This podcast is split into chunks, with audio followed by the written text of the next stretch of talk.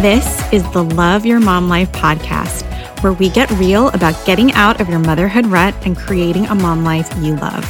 I'm your host, Nikki Oden, and I know a lot about what it's like to not love your mom life.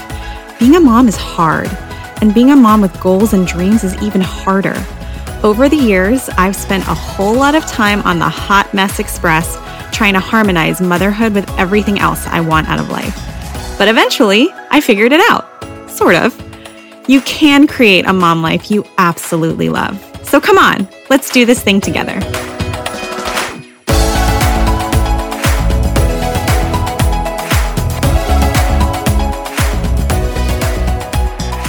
Before we dive in, this is my cute little reminder to please hit that subscribe button. Be sure to follow us on social Instagram, Facebook, and Twitter. And of course, be sure to visit the blog at youridealmomlife.com for real life solutions to help you take back your time and love your mom life again. Hey there! Before we dive into today's episode, I want to share some super exciting news about something I've been working on for you for 2021.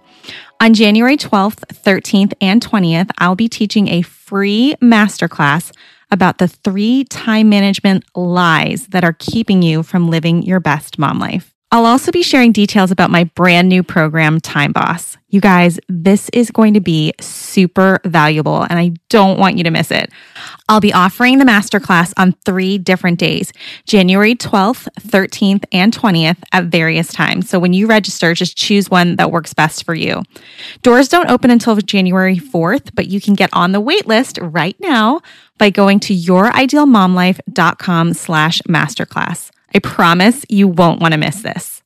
And now for today's episode how to make yourself a priority without the mom guilt. Can I be totally honest? I used to feel like I was full of crap. Outwardly, it seemed like I had a really successful home based business, mm-hmm. that I was spending tons of quality time with my kids, and that I was giving my marriage the attention it deserved. Truth, I was working like a dog. If you want to think of work and life as two ends of a seesaw, my tush was firmly planted on the ground on the work side.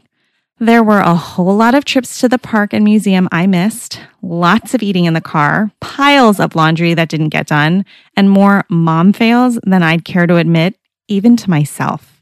I think I sort of hit rock bottom with my mom life when my kids were six and four. They're eight and six now. It was one of those mornings where everything that could go wrong did. By 7:15 a.m., I was ready to pull my hair out. My son, who was the 4-year-old at the time, absolutely would not listen to me, which meant we were going to be late getting out the door. And I knew that would snowball into being late getting my daughter to school, which would in turn delay me getting my son to daycare. And then I would be late getting myself to my part time lawyer job. With every pout, foot stomp, and furrow of the brows, I grew more and more impatient with him until finally I completely lost my temper and yelled at him like a complete maniac. And then, of course, I felt like a total monster. But it worked. Whimpering, he got dressed and we got in the car, but we still didn't get to my daughter's elementary school until the late bell was ringing. She was more anxious than any kindergartner should ever be as we pulled up to the front of the school where they were about to close and lock the front door. Watching my sweet little girl trying to run to the door under the weight of her huge backpack, the very last student still outside the building, crushed me in a way I can't explain to this day. I just felt like I had totally let her down. That's when I lost it. I broke down into hysterical tears in my car in front of my son, who kept murmuring from his car seat, it's okay, mommy. It's okay. Don't cry. It was in that moment I accepted the truth that God was waving in my face. Something had to change with the way I was managing everything on my plate. I constantly felt spread thin. I felt like I wasn't taking care of myself. And I felt like I was always letting someone down on both sides of the seesaw. And don't even get me started on the mom guilt. Do you ever feel that way too? Well, I promise you, there is another way. After that day, I started making some changes. Slowly, in bite sized chunks, after a lot of trial and improvement, I figured out how to focus on what matters most in life, love, business, and motherhood. I got a grip on my time. I discovered how to be more of what I want to be and do more of what I want to do. And I want that for you. So stick with me for the details on what I've learned and continue to study every single day. But first, let's chat real quick about why this matters. Basically, it matters because you matter. You are the center of your household. And when you experience more presence, patience, and joy, that's going to spill into everything you do. Do you think your relationship with your kids would be better if you had more patience? Do you think your marriage would be even more solid if you felt good about yourself? 100%. And don't you want that? Duh, of course you do. So, with that in mind, let's dive in. Step number one stop lying to yourself. Can we moms all band together and just get over the mom guilt thing? For real. Mom guilt is a lie we have been telling ourselves for so long that we actually believe it. But does mom guilt make us better moms? Nope. No, it does? Taking care of yourself. You have to make yourself a priority. It's like that safety training all airlines make you watch when you're about to take off about the unlikely event that the cabin loses pressure. What do they always say? Put your mask on first, then help others. Why? If you aren't functioning at your highest and best, you can't show up for anyone else. Refusing to make time for self care because you've guilted yourself into believing that every waking moment of your life should be spent on everyone else is not serving you you will eventually burn out and you'll probably build up a whole bunch of resentment too. In the airplane example, you might even faint. And then what good are you to anyone, especially your kids? Remember, the only way to show up as the best version of you, whether that's with respect to parenting or nurturing your marriage or kicking ass at work, is to take care of yourself. Put yourself at the top of the list. Set aside time to meditate, exercise, read, journal, pray, coupon clip, take a bath, drink a glass of wine, whatever it is for you. Put your mask on first. Want to start fast in 2021? Finally learn how to own your day and go after your dreams without the mom guilt? Join me on January 12th, 13th, or 20th for my free masterclass on the three time management lies that are keeping you from living your best mom life. I'll also be sharing details about my brand new program, Time Boss. Doors to register for the free masterclass don't open until January 4th, but you can get on the waitlist right now by going to youridealmomlife.com slash masterclass. I promise you won't want to miss this. Step two, set boundaries. One thing we need to get straight is that not everything matters equally. This piece of the puzzle is absolutely essential. If you find that you're always saying yes to everything, even when you don't want to, start setting some boundaries right away. No wonder you feel overwhelmed and spread thin.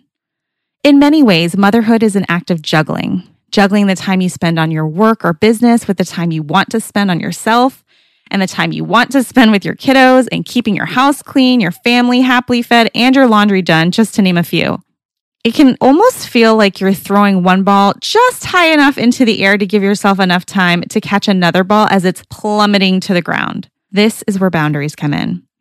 To set proper boundaries, you need to get crystal clear on your priorities.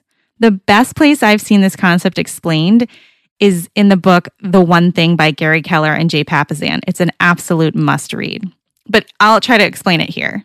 Think of each main area of your life as a ball Let's say your job is one ball, your business, if you have a side hustle or you own your own business, is another ball, your family is another, your friends and important relationships are another, your health is a ball, and your spirituality is another ball. And maybe if you have a hobby or a passion, that could be another ball as well. The key to setting boundaries is understanding which balls are made of rubber and which are made of glass. Family, important relationships, health, and spirituality are glass balls. And when you drop a glass ball, it'll shatter. Sure, you can try to put it back together again, but it'll never be the same. So you must set boundaries that protect your glass balls. A rubber ball, on the other hand, will always bounce back up when you drop it. Work and business are rubber balls. Yes, work is important because it, of course, allows us to feed and clothe our families, keep a roof over our heads, and enjoy life with certain luxuries. Work might even be a huge passion of yours. But is there only one way to make a living? Is there only one way to produce income? Nope. That's what makes work a rubber ball. While there are any number of jobs you might have in your lifetime, you only have one body and one soul. And your kids, well, I don't need to tell you twice that there's absolutely no replacing them. Now, within each main glass or rubber ball, there are smaller glass and rubber balls. So, for example, at work, there may be items you need to treat as glass balls if you don't want to get fired. On the flip side, with your family, there are plenty of items you can treat as rubber balls, like cooking every night or volunteering for the PTA bake sale. You get the idea. The point is, when we say, I don't have time for that, what we're really saying is, I choose not to make that a priority. Think about that. I choose not to make that a priority. So when you tell yourself that you don't have time to exercise or that you don't have time to meditate or to journal or whatever the case may be, what you're really saying is, I choose not to make that a priority. Really let that sink in. Once you're crystal clear on your priorities, setting boundaries becomes so much easier. You only really need to set up boundaries to protect those glass balls in your life. If this sounds a little bit difficult or overwhelming, you can start with something as simple as setting a boundary around when you respond to texts, emails, and phone calls so that you're sure you're always present with your family at mealtime. As with any other goal, we always start small. And as you continue to set boundaries with small things, it'll get easier and easier to set them around the big things. Now, a word on going for a goal and quote unquote sacrificing for a season. Have you ever heard of that expression where it's go time. You have a goal. You really need to get things done. And for a season, you're going to sacrifice some things. I totally understand that reasoning. I just want to remind you about glass balls and rubber balls. Sacrificing for a season never includes sacrificing glass balls. Step number three speak to yourself the way you would speak to someone you love. Yeah, I know. It's easy to say you're going to make yourself a priority, and it's easy to say you're going to set boundaries. And maybe you've even gone the extra step of putting those promises in your calendar or setting alarms on your phone. But when life happens and you wake up late or get slammed at work, aren't those the first things you choose to ignore? Yep, we've all been there. So, how do you actually keep those promises you make to yourself? Well, you start by reminding yourself why all of this matters.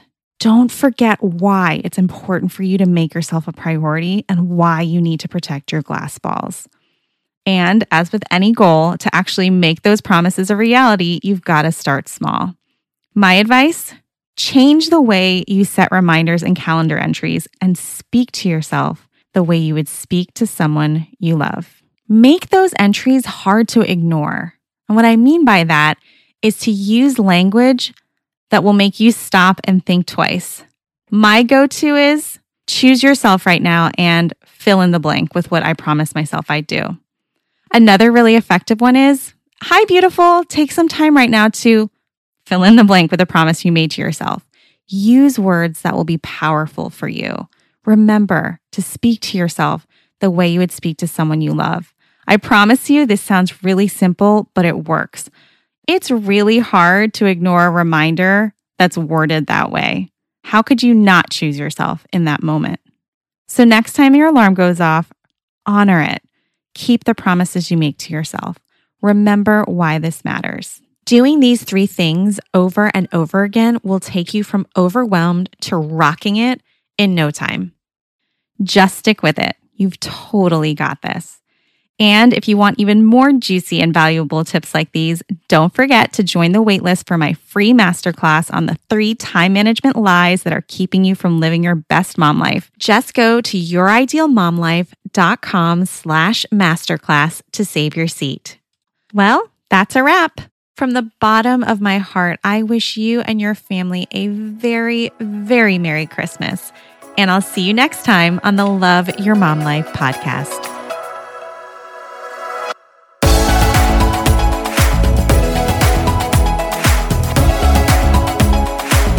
Thank you so much for listening to this episode. I really hope you took something of value from it. If you liked this episode, please share it with someone you love, and it would mean the world if you would leave a rating or a review. Don't forget to follow us on social media at Your Ideal Mom Life on Facebook, Instagram, and Twitter. I can't wait to be with you in the next episode of the Love Your Mom Life podcast.